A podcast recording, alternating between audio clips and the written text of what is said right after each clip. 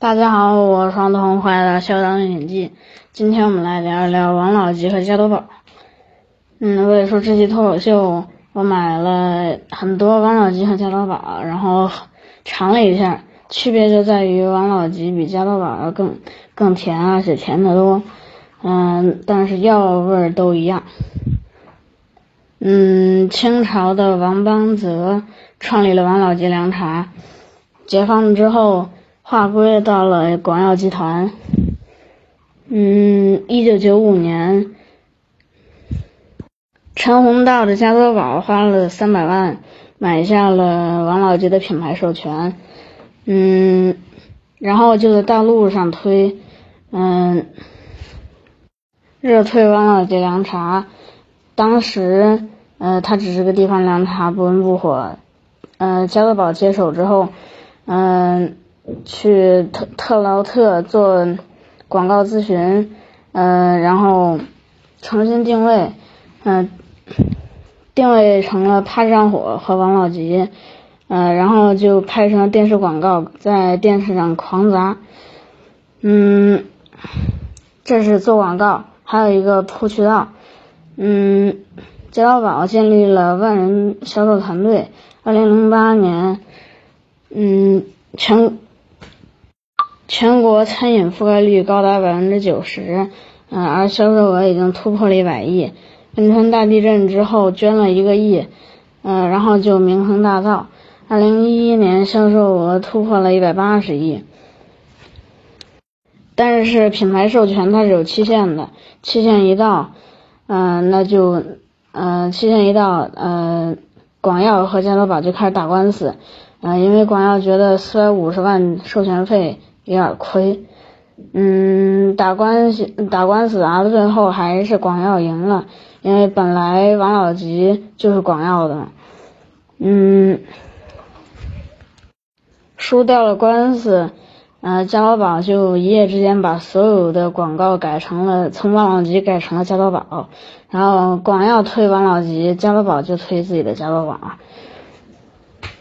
但是加多宝已经输了，所以销量就逐渐下滑。下面我们来看看当时王老吉是如何定位的。嗯，王老吉面临的困难就是，呃，王老吉这个品牌到底是凉茶还是饮料？嗯、呃，如果作为凉茶来卖的话，嗯、呃，难点就在于广东人，呃，他认为凉茶就是药，有病才要喝药。呃，平时没病就不喝，所以销量一直上不去。王老吉为了适应全国市场，把气味、口味和包装药味都下，药味都呃下降了一点，然后甜度提升了。嗯、呃，广东人就认为这降火药力不足，嗯、呃，还觉得王老吉凉茶还不如其他凉茶呢。啊、呃，第二个就在于广东之外，他不喝凉茶，凉茶他们认为凉茶就等于隔夜茶，他们只喝热茶。但是经过市场调研之后，我发现，嗯、呃，王老吉凉茶有个卖点，那就是预防上火。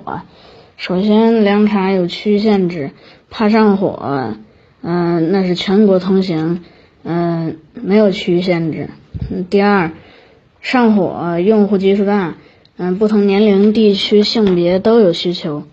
第三，嗯，在有凉茶基础的市场，也就是广东，呃、预防上火的饮料，呃，有药量减少，呃的暗示，那就是说可以经常喝，嗯、呃，那它不是药就是饮料。第四，呃，王老吉凉茶有保健功能，可以支持王老吉的价高价格。呃，一瓶王老吉三到四块钱，可乐才三块钱，也就是说，呃，王老吉比可乐还贵。最后，嗯、呃，把王老吉凉茶定位成了一个预防上火的功能饮料，这是一个空白市场。它的广告语就是怕上火和王老吉。别看这只有简单的七个字儿，但是戳中了广大民众的痛点。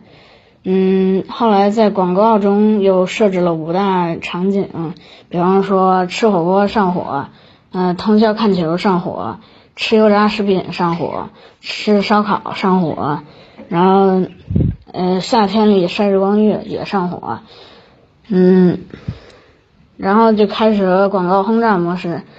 呃，最后王老吉变成了人尽皆知一个品牌，呃，销售额才突破了一百亿。好了，今天就给大家分享，朋友们，下次再见，拜拜。